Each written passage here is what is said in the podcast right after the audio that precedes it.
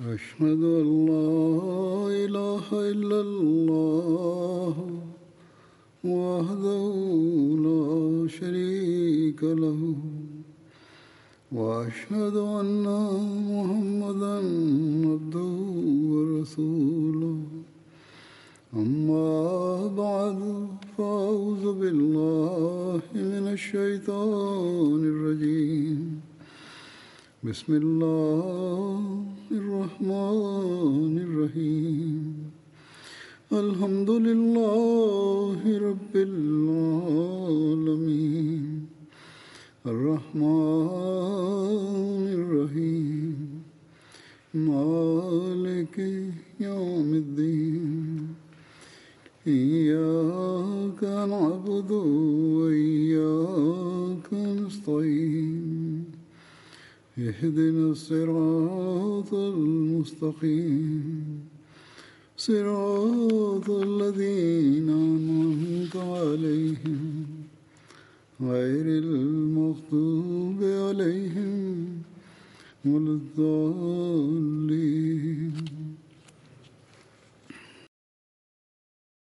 Mwenyezi mungu amsaidie sana anasema siku hizi naendelea kueleza historia ya hat umar raziallahu taala anhu. Wakati wa kifo cha hat abubakar sidik raziallahu anhu ulipokaribia kufika hat abubakar alimwita hat abdurahman bin auf na akasema niambie kuhusu umar hat abdurahman bin auf akasema ewe khalifa wa mtume wa allah na apa kwa allah. Hast umar ni bora zaidi kuliko rai yako isipokuwa kuna ukali katika tabia yake. Hata abubakar akasema yeye ni mkali kwani mimi ni mpole. Akikabiziwa uamiri mambo mengi aliyonayo yeye atayaacha. Kwani mimi nimemwona ninapotumia ukali zidi ya mtu yeyote yeye ananiambia nitumie upole na ninapotumia upole kuhusu mtu fulani yeye ananiambia nitumie ukali zidi yake. Kisha hata abubakar sidik akamwita hat usman bin affan na akamuuliza kuhusu hat umar hat usman akasema batini yake ni bora zaidi kuliko zahiri yake na sisi hatuna mfano wake. Hapo hata abubakar akawaambia wote wawili yote niliyowaambieni msimweleze yeyote. Na nikimwacha umar simpati mwingine isipokuwa othman.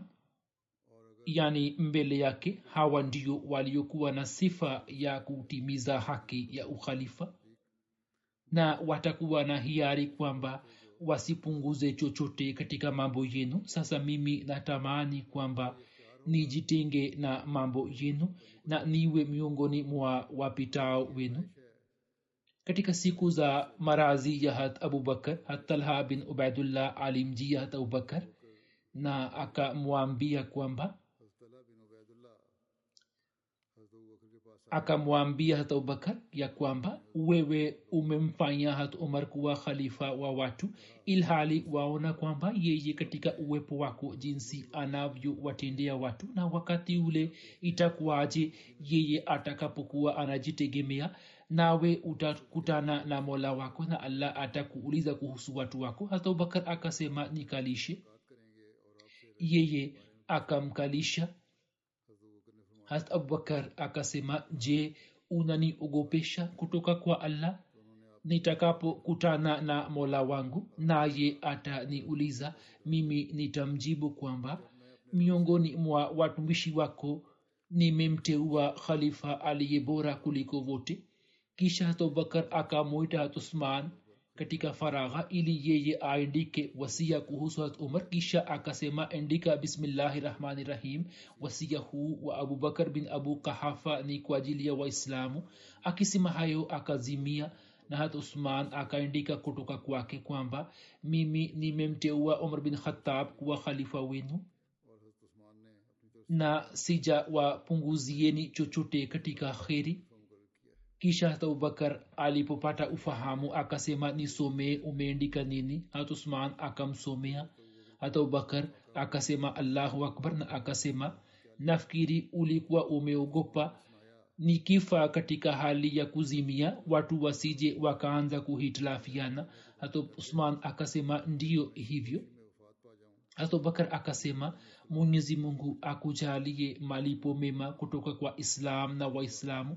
Yaani hata abubakar hakupinga maneno aliyoyaandika hat uthman kuhusu ukhalifa wa hat umar. Katika historia ya tabri imeendikwa ya kwamba muhammad bin ibrahim bin haris anasimulia ya kuwa hata abubakar alimwita hat usman katika faragha na akasema endika bismillahi rahmani rahim usia huu ni kwa ajili ya waislamu wote na ama badu msimuliaji anasema kisha hata abubakar akazimia kisha akapata ufahamu kama ilivyoelezwa hapo kabla na alipopata fahamu akamwambia hat usman ili amsomee kisha akasema kama ilivyoelezwa kwamba hata abubakar akasema allahu akbar. Kisha hata abubakar akasema allah akujalie malipo mema kutoka kwa islam na waislamu kwa kuwa umeendika maneno hayo.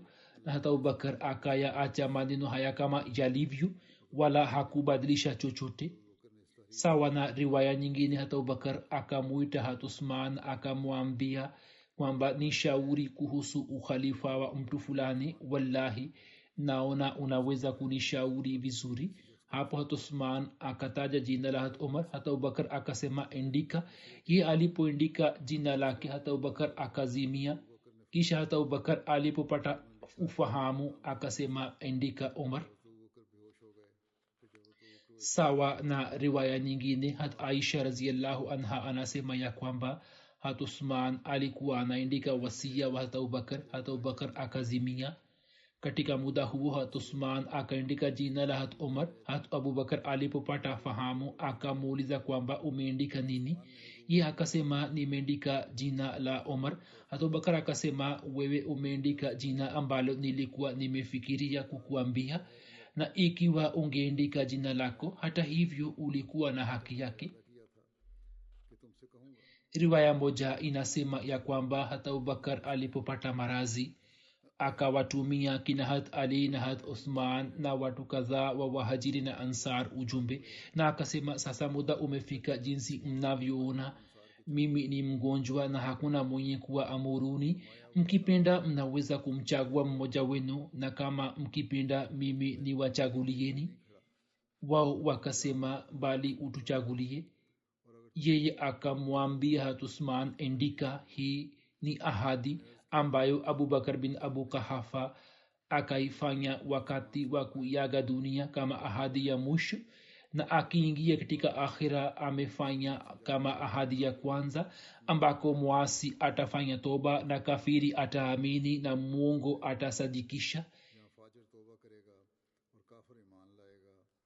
Na ahadi yenyewe ndiyo hii ya kwamba hapana apasaye kuabudiwa isipokuwa allah. Na muhammad salllahu wasallam ni mja wake na ni mtume wake. nami namteua khalifa.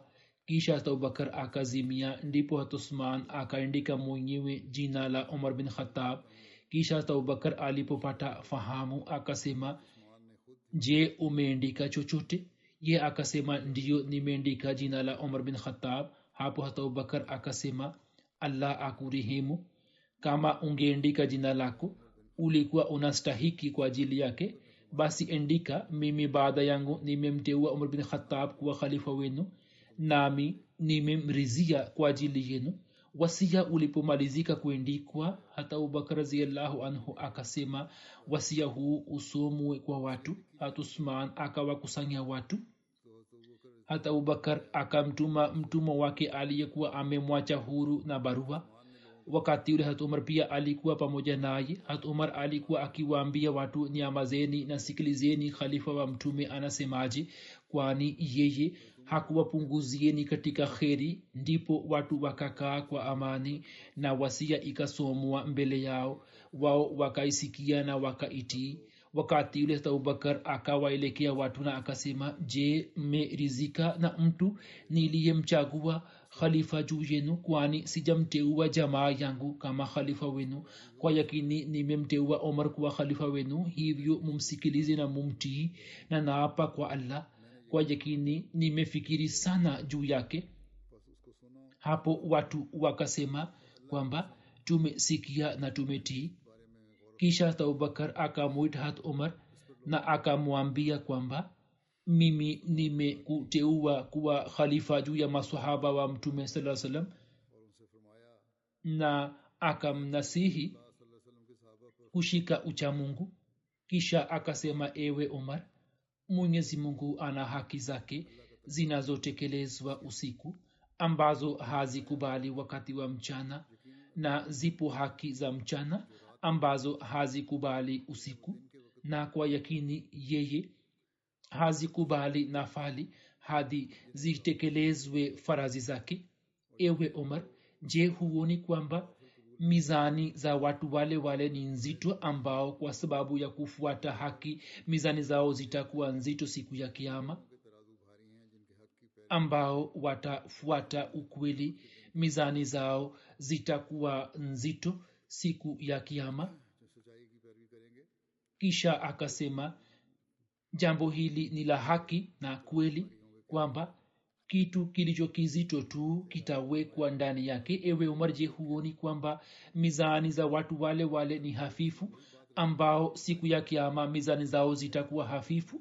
Kwani walikuwa wanafuata batili na hawakushika ukweli wala hawakutenda mema?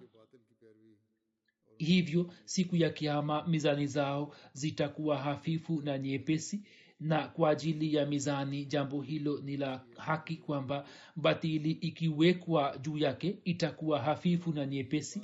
Ewe umar je huoni kwamba aya zinazozungumzia upole zimeteremka pamoja na aya zinazozungumzia adhabu na aya zenye ukali zimefuatana na aya zenye huruma? Ili waumini wawe wenye kuelekea allah na kumwogopa yeye upande mmoja waelekee mema na pili wawe na hofu ya allah na wasitamani kitu kisichohusika na allah na wasiogope kitu kinachotokana na mikono yao. Ewe omar je huoni kwamba allah amewataja watu wa motoni kwa sababu ya matendo yao mabaya? Basi ukiwataja basi useme kwa yakini mimi nina matumaini kwamba mimi simo miongoni mwao na allah amewazungumzia watu wa peponi kwa sababu ya matendo yao mema kwani allah amewasamehe makosa yao. Basi ukiwataja useme je amali zangu zinafanana na amali zao? Na jiulize nafsi yako.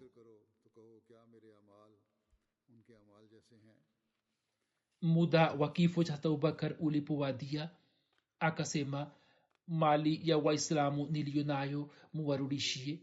Sitaki kuchukua chochote kutoka mali ile. Ardhi yangu fulani na fulani iliyopo katika eneo fulani ni mbadala ya mali zile nilizotumia kutoka baitulmal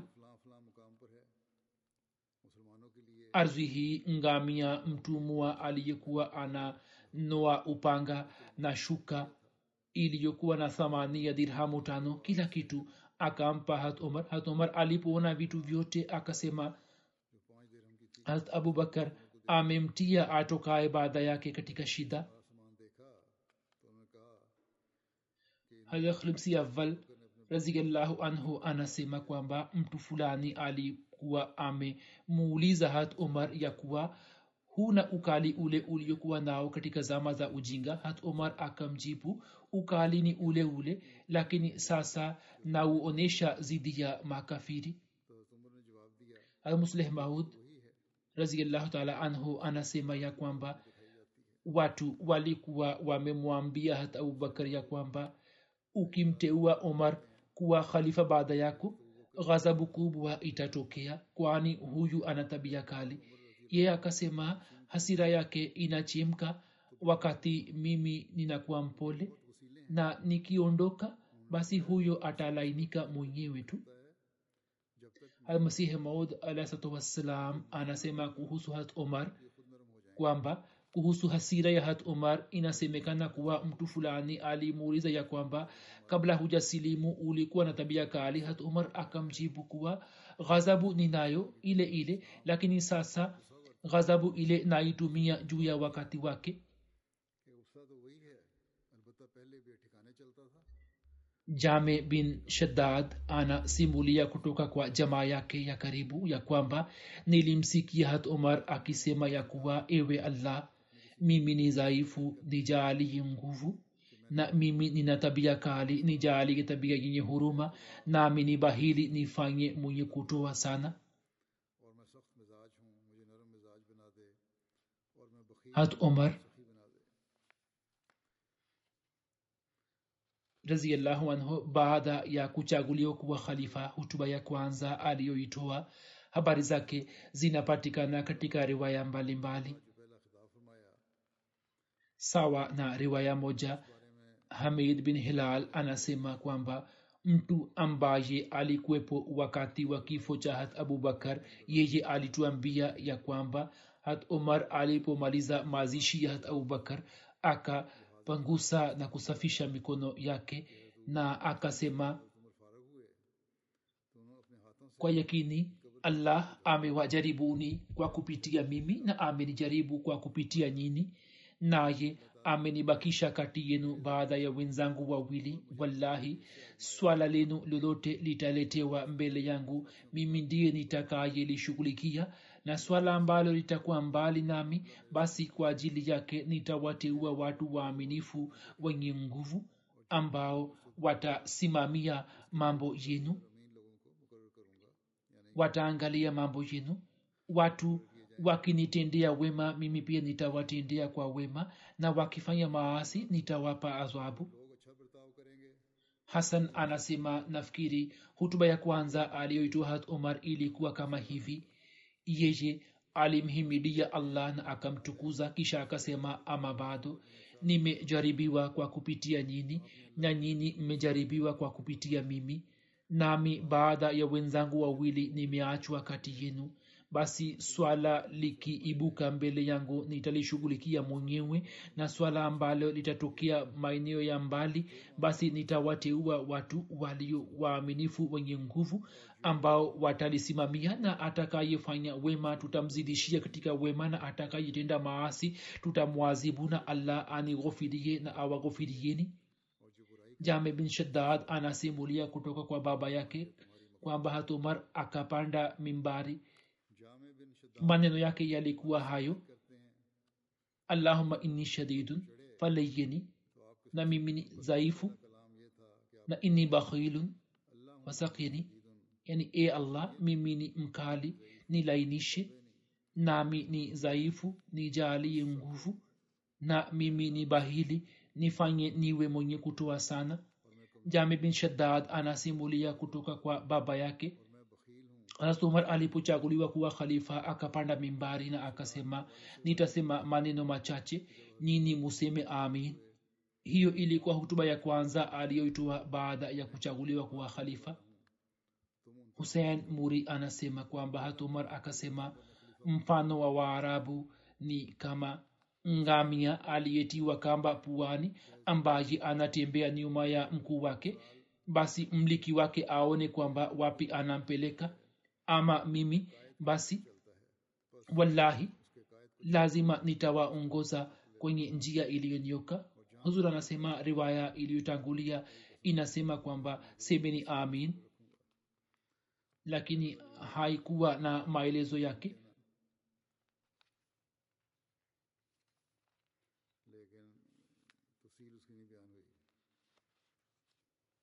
Au huenda hayo ndiyo maelezo yake yaliyoelezwa hapa. Hat omar baada ya kuchaguliwa kuwa khalifa katika siku ya tatu akatoa hutuba ndefu ambayo inasema hat omar alipopata taarifa kwamba watu wanamwogopa sawa na amri yake tangazo likatangazwa kwa watu kwamba asalato jame yani sala iko tayari. Watu wakajumuika hatumar akaketi juu ya mimbari kwenye sehemu ambapo abubakar alikuwa anaweka miguu yake. Watu walipokusanyika hat omar akasimama na akamtukuza allah na kumhimidia kwa maneno yanayofaa kwake na akamsalia mtume salllahualwalhi wasallam kisha akasema nimepata taarifa kwamba watu wana hofu kwamba mimi nina tabia kali na wanasema kwamba umar alikuwa anatumia ukali zidi yetu katika zama za mtume salllahualwalhi wasallam na kisha akaendelea kutumia ukali abubakar alipokuwa hakimu wetu na siyo yeye. Sasa itakuwaje wakati yeye amepewa mamlaka yote? Mtu asemaye amesema kweli? Bila shaka nilikuwa pamoja na mtume salllahualhi wasalam na nilikuwa mtumwa wake na mtumishi wake na hakuna mtu aliyeweza kufikia daraja ya mtume salllahualhi wasallam katika upole na huruma yake. Mwenyezi mungu akamjaalia sifa hizi na akamjaalia majina ya rauf na rahim kutoka majina yake. Nami nilikuwa upanga ulionyoka mtume sawasalam akipenda aniweke katika ala na akipenda aniache na mimi nikate. Hadi mtume sawasalam akafariki dunia na yeye alikuwa amenirizia na mimi namshukuru allah kwamba nikapata bahati hiyo njema. Kisha abubakar akawa hakimu ya watu na kila mmoja wenu anajua kuhusu upole wake na huruma yake. Na mimi nikaendelea kuwa mtumishi wake na msaidizi wake na nilikuwa nachanganya ukali wangu na upole wake na nikawa upanga mkali na nilikuwa chini yake. Akipenda aniweke katika ala na akipenda aniache nami nikate. Hivyo mimi nikabaki pamoja naye hadi allah akamfisha hat abubakar ilhali yeye alikuwa amenirizia alhamdulillah mimi nikaendelea kupata bahati hiyo njema. Kisha eni watu mimi nimefanywa kuwa msimamizi wa mambo yenu. Sasa fahamuni kwamba ukali ule umezofishwa lakini utazwihiri juu ya wale wanaofanya zulma juu ya waislamu.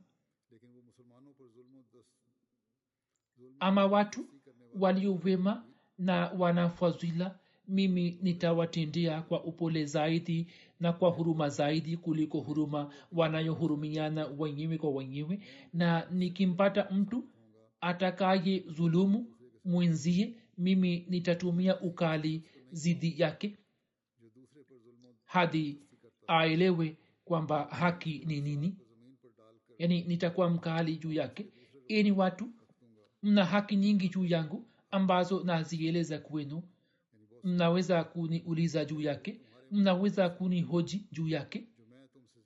Mna haki juu yangu kwamba mimi nisifiche kitu chochote kutoka mali ile inayotumika juu yenu wala nisifiche kitu kutoka ghanima ambazo mwenyezi mungu amewatumieni isipokuwa mali ambayo niweke kwa ajili ya kazi ya allah.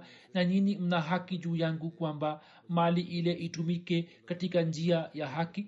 Na nyini mna haki juu yangu kwamba mimi niendelee kuwa lipeni posho zenu. Na nyini mna haki juu yangu kwamba nisiwaingizeni katika maangamio na mkishiriki katika jeshi mkiwa nje ya nyumba zenu. Mimi niendelee kuwa mlezi wa ahali zenu na watoto wenu hadi muwarudie kwao. Mimi nasema jambo langu na mimi namwomba allah maghfira kwa ajili yangu na kwa ajili yenu. Hamusleh raziallahu taala anhu akieleza zama za ukhalifa wa umar anasema muda wote aya hii ilikuwa inabaki mbele ya macho ya waislamu kwamba tuaddul amanati tuaddul amanati ila ahliha yani watu wanaostahiki kutawala na wana uwezo wa kusimamia mambo ya utawala muwapatie amana hii. Na pale walipokuwa wakikabiziwa amana basi muda wote walikuwa wanazingatia amri hii ya sheria kwamba mutawale kwa uaminifu na kwa uadilifu. Na mkiacha uadilifu na msipozingatia uaminifu na mkifanya hiana mkitumia hiana basi mwenyezi mungu atachukua hisabu kutoka kwenu na atawapeni adhabu ya kosa hilo. Hicho ni kitu kilichokuwa kimeleta athari kubwa sana kwa hat umar raziallahu taala anhu kiasi kwamba mtu akiona hali yake anaanza kupata msisimko. Hat umar aliyepita katika islam kama khalifa wa pili yeye kwa ajili ya maendeleo ya islam na waislamu jinsi alivyojitolea waandishi wa ulaya ambao usiku na mchana wanaendelea kumpinga mtume salallahu alehi wasallam ambao kuhusu mtume salaa salam wanaandika katika vitabu vyao kwamba mungu apishe mbali yeye hakuwa mwaminifu hakutumia uaminifu. Hata wao pia wanapozungumzia abubakar na omar wanalazimika kukiri kwamba jinsi watu hawa walivyofanya kazi kwa juhudi na kwa kujitolea mfano wa juhudi hizo haupatikani katika dhati ya mtawala yeyote wa dunia.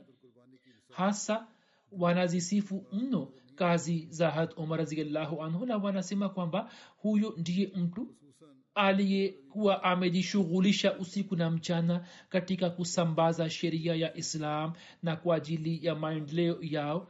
Lakini mwenyewe alikuwa na hali gani?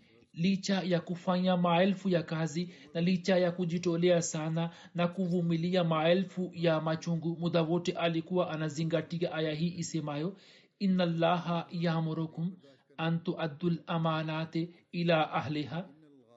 Na pia idha hakamtum baina nnasi an tahkumu biladl yani mkipewa kazi fulani na mwenyezi mungu na watu wa nchi yenu na ndugu zenu wakiwachagueni kwa ajili ya utawala basi nini? Mna wajibu wa kufanya kazi kwa uadilifu na mna wajibu wa kutumia uwezo wenu wote kwa ajili ya ustawi wa jamii. Hivyo tukio hilo la hat omar limejawa machungu sana kwamba wakati wa kifo chake pale alipokuwa ameshambuliwa na mtu mmoja mjinga naye akapata yakini kwamba muda wa kifo chake unakaribia kuja alikuwa akitetemeka kitandani kwa machungu na alikuwa akisema mara kwa mara allahuma la alaya wala aliya walali ewe allah wewe ulikuwa umenijaalia utawala huu na ulikuwa umenikabizi amana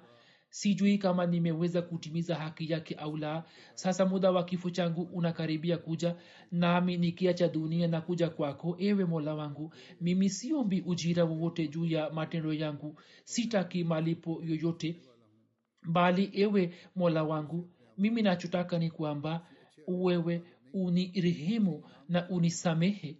Na ikiwa katika kutekeleza wajibu huo nimekosea basi unisamehe omar alikuwa ni mtu mkubwa mwenye shani ambaye mfano wa uadilifu wake unapatikana kwa nadra mno duniani.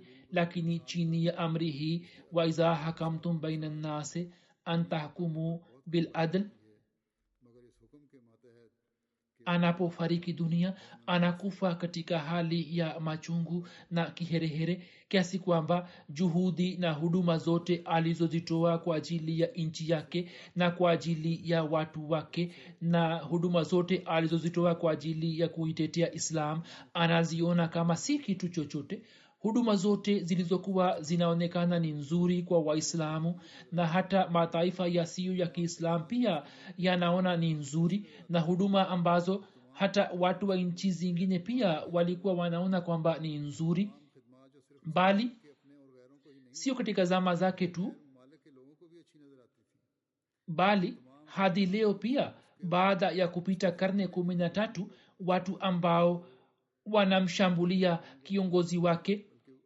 Pale wanapoona huduma za hat umar wanasema kwamba bila shaka umar katika shughuli zake katika kazi zake alikuwa hana mfano wake. Huduma zote hizo zinakosa thamani mbele ya umar naye akitetemeka anasema allahuma la alaya walali kwamba ewe mola wangu nilikuwa nimekabiziwa amana moja. Sijui kama nimeweza kutimiza haki yake au la. Hivyo nakuomba kwamba unisamehe makosa yangu na unilinde na adhabu. Kisha katika hutuba yake iitwayo dunia ka muhsin yani mwenye kufanya hisani juu ya dunia hatmuslehmaud anasema hat umar alikuwa ni mtu ambaye wanahistoria wa kristo wanaandika kwamba jinsi alivyotawala omar hakuna aliye mfano wake. Wao wanamtukana mtume salallahu salam lakini wanamsifu hat omar. Mtu wa namna hii wakati wa kifo chake anatamani kwamba yeye apate nafasi chini ya miguu ya mtume salallahu alehi wasallam. Ikiwa kutoka amali yoyote ya mtume salallahu alehi wasallam jambo hili lingezwihiri kwamba mtume saa salam hafanyi kazi kwa ajili ya kupata razi ya allah. Sasa je mtu kama omar akipata daraja hiyo kubwa yani baada ya kupata daraja hiyo kubwa angetamani kutafuta nafasi katika miguu yake? Maud anasema kwamba kutokana na malezi ya mtume salallahu salam hat umar aliweka aliweza kufanya kazi kubwa na ku, aliweza kufanya kazi kubwa za kustawisha uadilifu na akawa na hofu ya allah. Has umar alikuwa na hali gani kuhusu mapenzi ya mapenzi na ehlebet yani watu wa familia ya mtume salaa salam muslim maud anasema hat aisha baada ya mtume saa salam aliishi kwa muda mrefu katika zama za hat umar ilipotekwa iran mashine za kusaga ngano zikaeletwa katika madina. Kutoka huko mashine ya kwanza ilipowekwa katika madina hat omar akatoa amri kwamba unga laini uliotayarishwa na mashine hiyo ipelekwe kwa hat aisha kama zawadi. Hivyo sawa na amri yake hat aisha raziallahu anha akapelekewa unga hiyo laini na mtumishi wake mmoja akapika chapati nzuri nzuri na laini kwa ajili yake. Wanawake wa madina wasiokuwa wameona unga laini kama hiyo wakajumuika nyumbani kwa hata aisha raziallahu anha ili wawezi kuona kwamba unga laini inakuwa na sura gani na chapati yake inakuwa ya namna gani. Ua mzima ulikuwa umejaana kina mama na wote walikuwa wanasubiri kwamba chapati ipikwe nao waione. Almusleh maud alikuwa anawahutubia kina mama na akiwahutubia anasema kwamba nyini mtakuwa mnafikiri kwamba labda unga ule utakuwa wa ajabu? Unga ule haukuwa na ajabu yoyote bali ulikuwa na hali duni kuliko unga mnaotumia kila siku bali anakula mama aliye maskini sana mmoja wenu. Lakini unga ule ulikuwa bora katika aina zote za unga zilizokuwepo katika madina. Kwa vyote vile chapati zikapikwa na kina mama wakaziona na wakashangaa sana. Walikuwa wakigusa zile chapati na vidole vyao na walikuwa wakisema wa ni chapati laini iliyoje? Je unaweza kuwepo unga ulio bora zaidi kuliko huo duniani? Chapati ikawa tayari. Na hapo kisa cha mapenzi ya hat aisha raziallahu anha kwa mtume saa salam kinaanza. Na alikuwa na hisia gani kuhusu mtume salallahu alehi wa sallam hata aisha akachukua tonge moja kutoka chapati hiyo na akatia mdomoni. Kina mama waliokuwa wamesimama huko wakaanza kuona uso wa hat aisha wakifikiri kwamba sasa hat aisha atakuwa na hali ya ajabu. Kwa kuwa chapati ni laini hivyo atakuwa na furaha na atajisikia laza makhsus na ya ajabu lakini tonge lile likaingia mdomoni mwake lakini likakwama kooni na machozi yakaanza kutiririka machoni mwake. Kina mama wakasema bibi unga ni nzuri sana na chapati hii ni laini mno. Imekwaje umeshindwa kuimeza na umeanza kulia? Je kuna kasoro katika unga hii? Hata aisha akasema hakuna kasoro katika unga na mimi najua kwamba chapati hiyo ni laini sana na hatujawahi kuiona chapati kama hiyo. Lakini machozi hayakutiririka machoni mwangu kwa sababu kuna kasoro ndani ya unga bali nimekumbuka siku zile ambapo mtume saa salam alikuwa katika umri wake wa mwisho na alikuwa amezeka na hakuweza kula chakula kigumu lakini katika siku zile tulikuwa tunasaga ngano kwa mawe na tulikuwa tunapika chapati. Kisha akasema huyu ambaye kwa sababu yake tumejaaliwa neema hizi ye akaondoka bila kuona neema hizi. Lakini sisi ambao kwa sababu yake tumepata heshima na neema hizi tunazitumia. Akasema hayo na akatupa lile tonge na akasema chukueni chapati hizi mbele yangu. Nikikumbuka zama za mtume saa salam napata shida kooni na mimi siwezi kula chapati hiyo. imesimuliwa na hat ibni abbas ya kwamba katika zama za hat umar masahaba wa mtume saa salam walipopata ushindi wa madain madain ilikuwa makao makuu ya kisra hat umar akawaamrisha kutandika mkeka wa ngozi msikitini na kuhusu nganima akatoa amri ambazo zikamwagwa juu ya mkeka huo. Kisha masahaba wa mtume saa salam wakakusanyika hapo walioanza kupokea ghanima kutoka kwake alikuwa hasan bin ali. Ye akasema ewe amirulmuminin mali ambayo allah amewajalia waislamu haki yangu unipatie kutoka mali hiyo. Hat omar akasema kwa furaha na kwa heshima. Na hapo akatoa amri kwamba apatiwe elfu moja dirhamu kisha mwana wake kisha husein bin ali akaja mbele akasema ewe amirulmuminin mali ambayo allah amewajalia waislamu unipatie haki yangu. Hatumar akasema kwa furaha na kwa heshima na akatoa amri kwamba apatiwe dirhamu elfu moja. Kisha mwanawe yani hata abdullah bin omar akaja mbele na akasema ewe amirulmuminin mali ambayo allah amewajalia waislamu nipatie haki yangu kutoka kwa mali hiyo. Hatumara akasema kwa furaha na kwa heshima na akatoa amri ya kumpatia dirhamu mia tano. Hapo abdullah bin omar akasema kwamba ewe amirulmuminin mimi ni mtu mwenye nguvu ambaye nilikuwa napigana vita katika zama za mtume saa salam na hasan na husein wakati ule walikuwa watoto waliokuwa wanacheza katika mitaa ya madina wewe umewapatia elfu moja moja na mimi mia tano?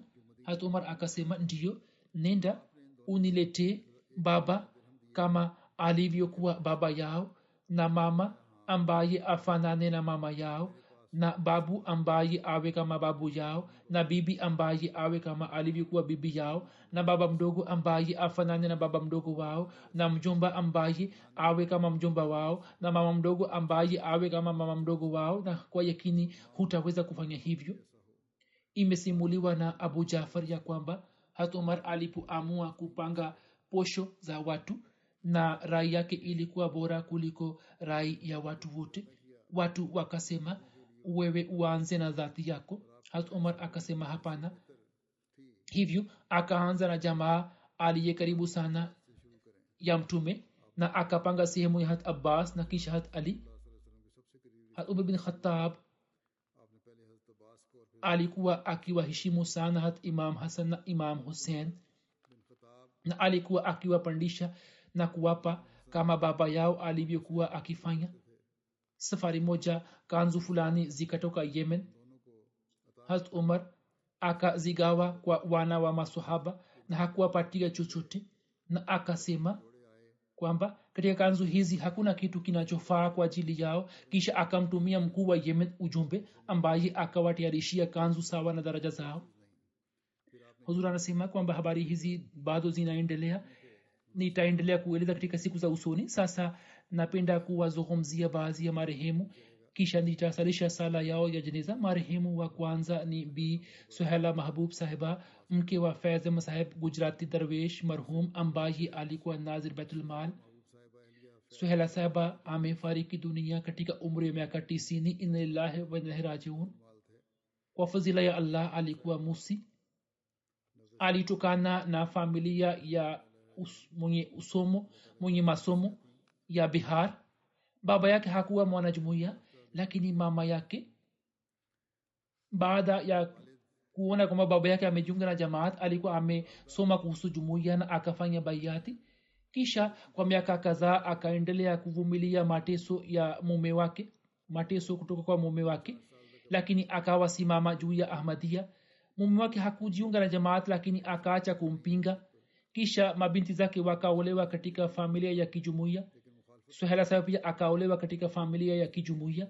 Mwaka 1958 mama yake kwa mara ya kwanza akaja kadian kukutana na pamoja na binti yake suhela mahbub.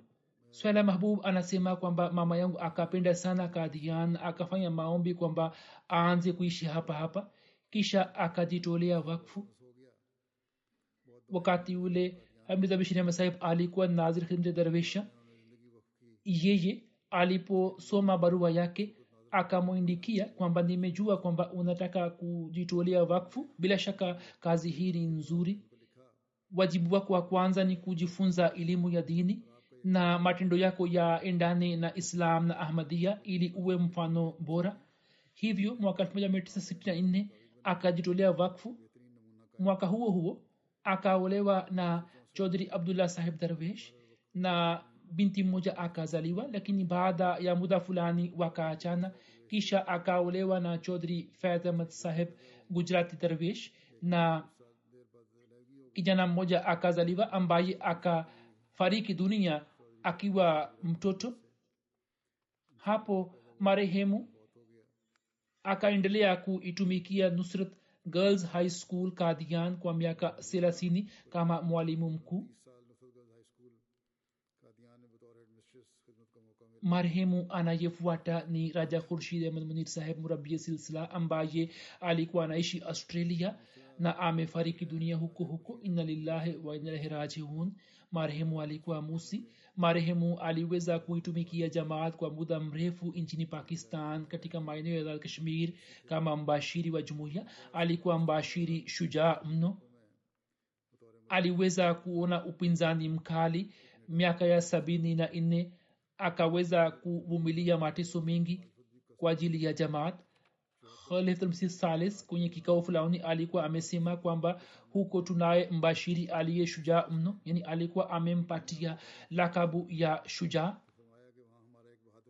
Pia marehemu raja khurshid ahmad munir saheb alikuwa ametoa nyumba yake moja katika mji wa rawalpindi kwa ajili ya jumuiya. Na khalifatulmasih rabi rahimullahu taala alikuwa amepokea nyumba hiyo kama zawadi kwa ajili ya jamaat. Raja saheb baada ya kutokea uhuru baina ya nchi ya india na pakistan akaelekea kuishi ahmadnagar ambapo jamia ahmadia ilipoanza ye akaendelea kusoma huko na kwa ajili ya kutimiza mahitaji yake alikuwa amefungua duka dogo katika nyumba yake. Kisha mwaka 1948 akashiriki katika furkan battalion mwaka 49 akashinda mtihani wa molwi fazl na baada ya kumaliza jamia ahmadia akaweza kuitumikia jumuiya katika maeneo mbalimbali ya pakistan na kashmir. Mwaka 74 nyumba yake ikavamiwa na wapinzani lakini marehemu akasimama kidete. Ijapokuwa akajeruhiwa kwa sababu ya wapinzani lakini akanusurika na watu wa familia yake pia wakanusurika muda wote alikuwa anawahimiza watu kwamba wasimame kidete na alikuwa anasema kwamba jumuiya ya mungu inapata majaribio ya aina mbalimbali mbali.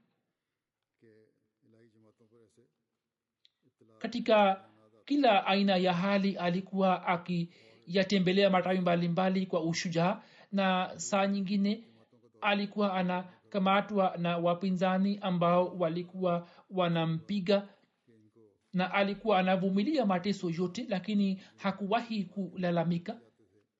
Ameacha vijana wanne na mabinti wanne. Siku hizi alikuwa anaishi nchini australia ambapo amefariki dunia.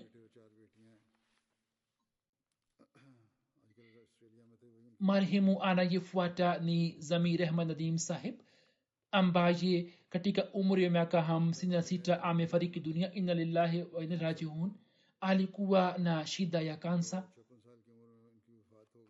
katika familia yake jumuiya ilipatikana mwaka 1897 kwa kupitia babu ya baba yake mzee rahim baksh sahib ambaye alikuwa sahaba wa almasihi maudsalam yeye aliposikia kwamba imam mahdi amezwihiri basi kutoka kijiji chake kiitwacho shikarpur machia wilaya gurdwaspur akaenda kadian kwa ajili ya kushiriki kwenye jalsa na akafanya baiati kisha akamwambia jamaa yake mwingine mehrdin naye akaenda na akafanya baiati na kisha kwa sababu ya mahubiri yake kijiji kizima kikajiunga na jumuiya. Marehemu zamir saheb baada ya kumaliza jamia ahmadia akaweza kuitumikia jamaat katika idara ya islahu irshad mukami kisha akateuliwa katika ofisi ya mansuba bandi kisha akaitumikia jamaat chini ya nizar markazia. Mwaka elfu mbili na tano hadi kifo chake akaendelea kutoa huduma kama mwawin nazir wasiyat shoba istikbalia mwenyezi mungu alikuwa amemjalia kijana mmoja na binti moja kijana wake pia ni mbashiri wa jumuiya marehemu alikuwa na uwezo wa kujenga uhusiano na watu mbalimbali mbali. alikuwa mchezaji mzuri wa mpira wa kikapu na alikuwa anautumia uhusiano wake na watu wengine kwa ajili ya faida ya jamaat alikuwa mwenye kuswali sala ya tahajudi alikuwa anamtegemea sana mwenyezi mungu katika muda mgumu kusali nafal mbili na kumwindikia khalifa mtukufu ilikuwa kawaida yake na mwenyezi mungu alikuwa anasikiliza maombi yake na alikuwa anakubali nafali zake.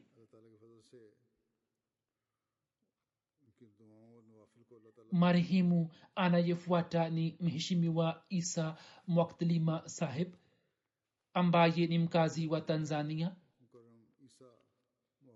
ambaye katika siku za nyuma alifariki dunia. Inna lillahi wa inna rajiun.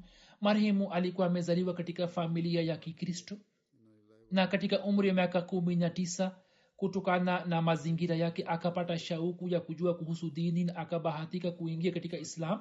Baada ya miaka kadhaa akajua kuhusu itikadi za jumuiya na baada ya kufanya tahakiki mwaka 1992 akafanya baiati na kuingia katika jumuiya. Baada ya baiati marehemu akapata mabadiliko matakatifu katika nafsi yake ambayo watu walio karibu yake walikuwa wanaiona kwa uwazi. Mkewe kwa kuona mabadiliko matakatifu akafanya baiati baada ya bayati marehemu akafanya juhudi kubwa ya kuongeza elimu yake na katika muda wa kufanya shughuli zake alikuwa anatumia muda huo katika mahubiri. Katika kutoa michango alikuwa kwenye mstari wa kwanza. Mara kadhaa akasema kwamba kutokana na kutoa katika njia ya allah kazi na biashara inapata baraka. Alikuwa anafanya biashara. Alikuwa ni mtu mwenye hulka njema sana na mnyenyekevu mno alikuwa akiwaheshimu sana viongozi wa jumuiya na wakfin na watumishi wa jamaat. Marehemu alikuwa musi. Amewacha nyuma wake wawili na watoto kumi. Amiri na mbashiri mkuu wa tanzania anaandika kwamba marehemu aliteuliwa kuwa rais wa mkoa wa dar es salaam. Alikuwa na tabia njema sana na kwa sababu ya tabia yake watu walikuwa wanampenda mno. Marehemu alikuwa ni mwenye kutoa huduma kwa kimya kisha akateuliwa kuwa naib amir tanzania na akaweza kutoa huduma kubwa kwa ufanisi mkubwa sana. Alikuwa na uwezo wa kutoa rai nzuri na muda wote alikuwa anazingatia heshima ya nizamu ya jumuiya. Alikuwa anawahimiza wanajumuiya waishi kwa maelewano na washikamane na ukhalifa wa ahmadia alikuwa anajali mahitajio mbalimbali ya watumishi wa jumuiya na alikuwa anajitahidi kuwasaidia bali alikuwa anawafikisha ofisini na gari yake ili muda wao usipotee katika safari ya mabasi. Alikuwa amejenga chumba maksus katika nyumba yake kama kituo cha sala ambapo sala zilikuwa zinasaliwa kwa ajili ya kulipa hisa jaidadi alipoambiwa yeye akapiga hisabu ya jaidadi zake mbili zenye thamani kubwa na akalipa hisa jaidadi yake.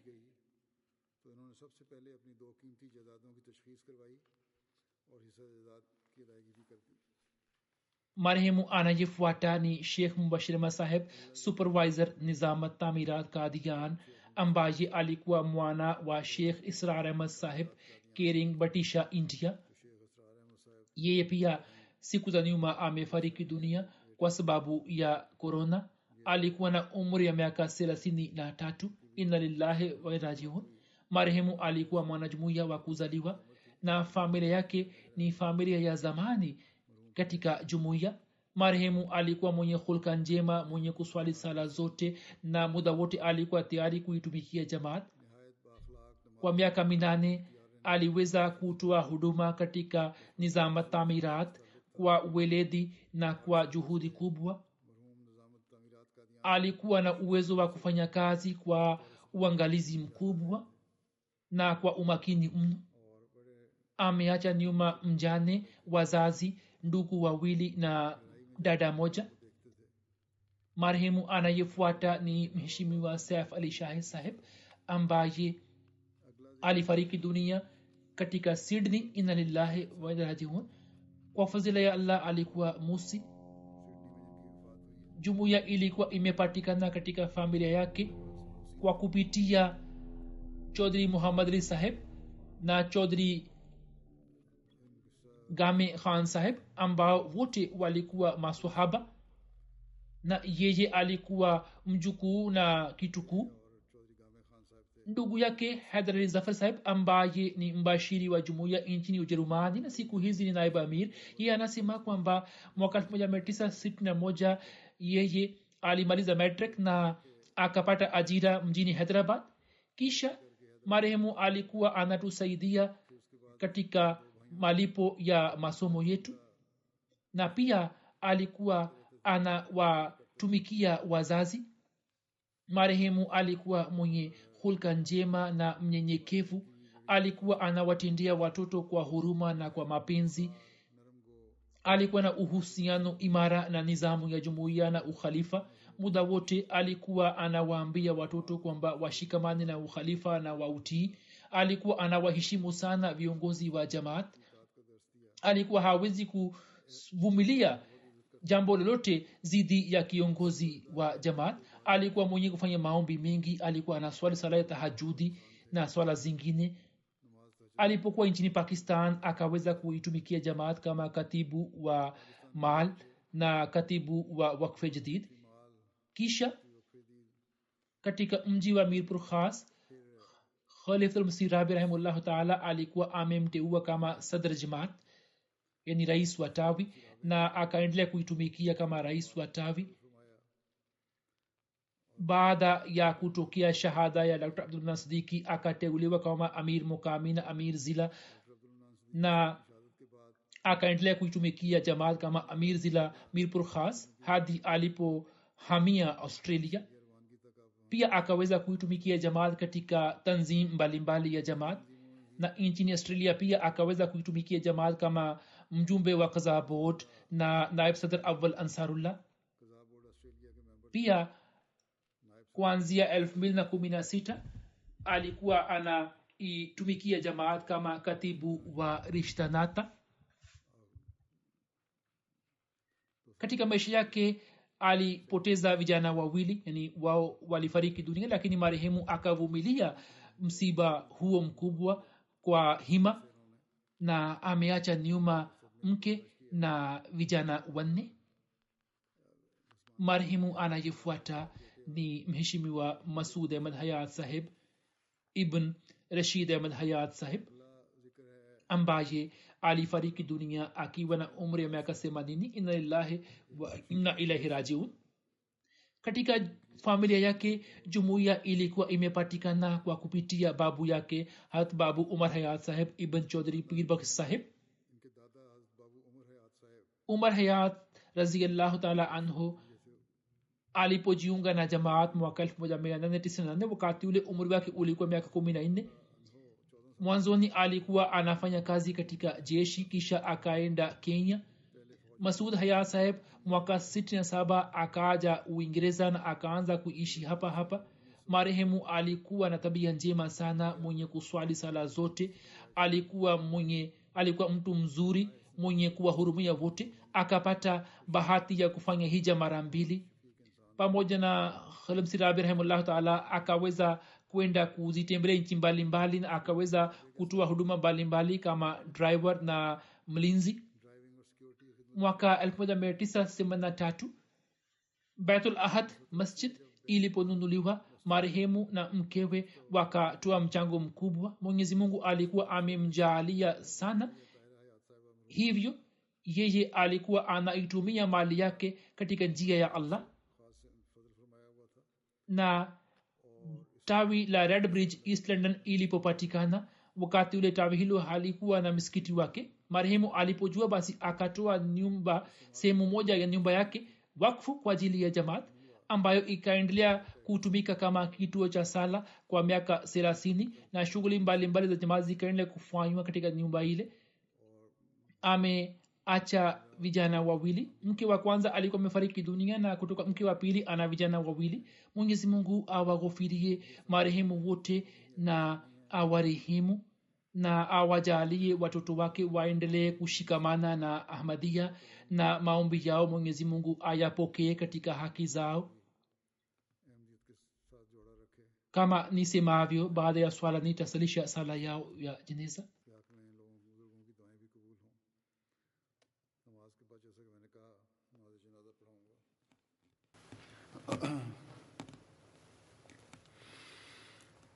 الحمد لله الحمد لله نحمده ونستعينه ونستغفره ونؤمن به ونتوكل عليه ونعوذ بالله من شرور انفسنا ومن سيئات اعمالنا من يهده الله فلا مضل له ومن يضلل فلا هادي له.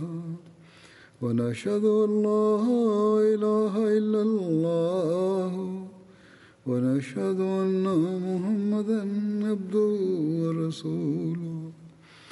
عباد الله رحمكم الله. إن الله يأمر بالعدل واللسان وإيتاء ذي القربى وينهى عن الفحشاء والمنكر والبغي يعظكم لعلكم تذكرون اذكروا الله يذكركم وادعوه يستجب لكم ولذكر الله أكبر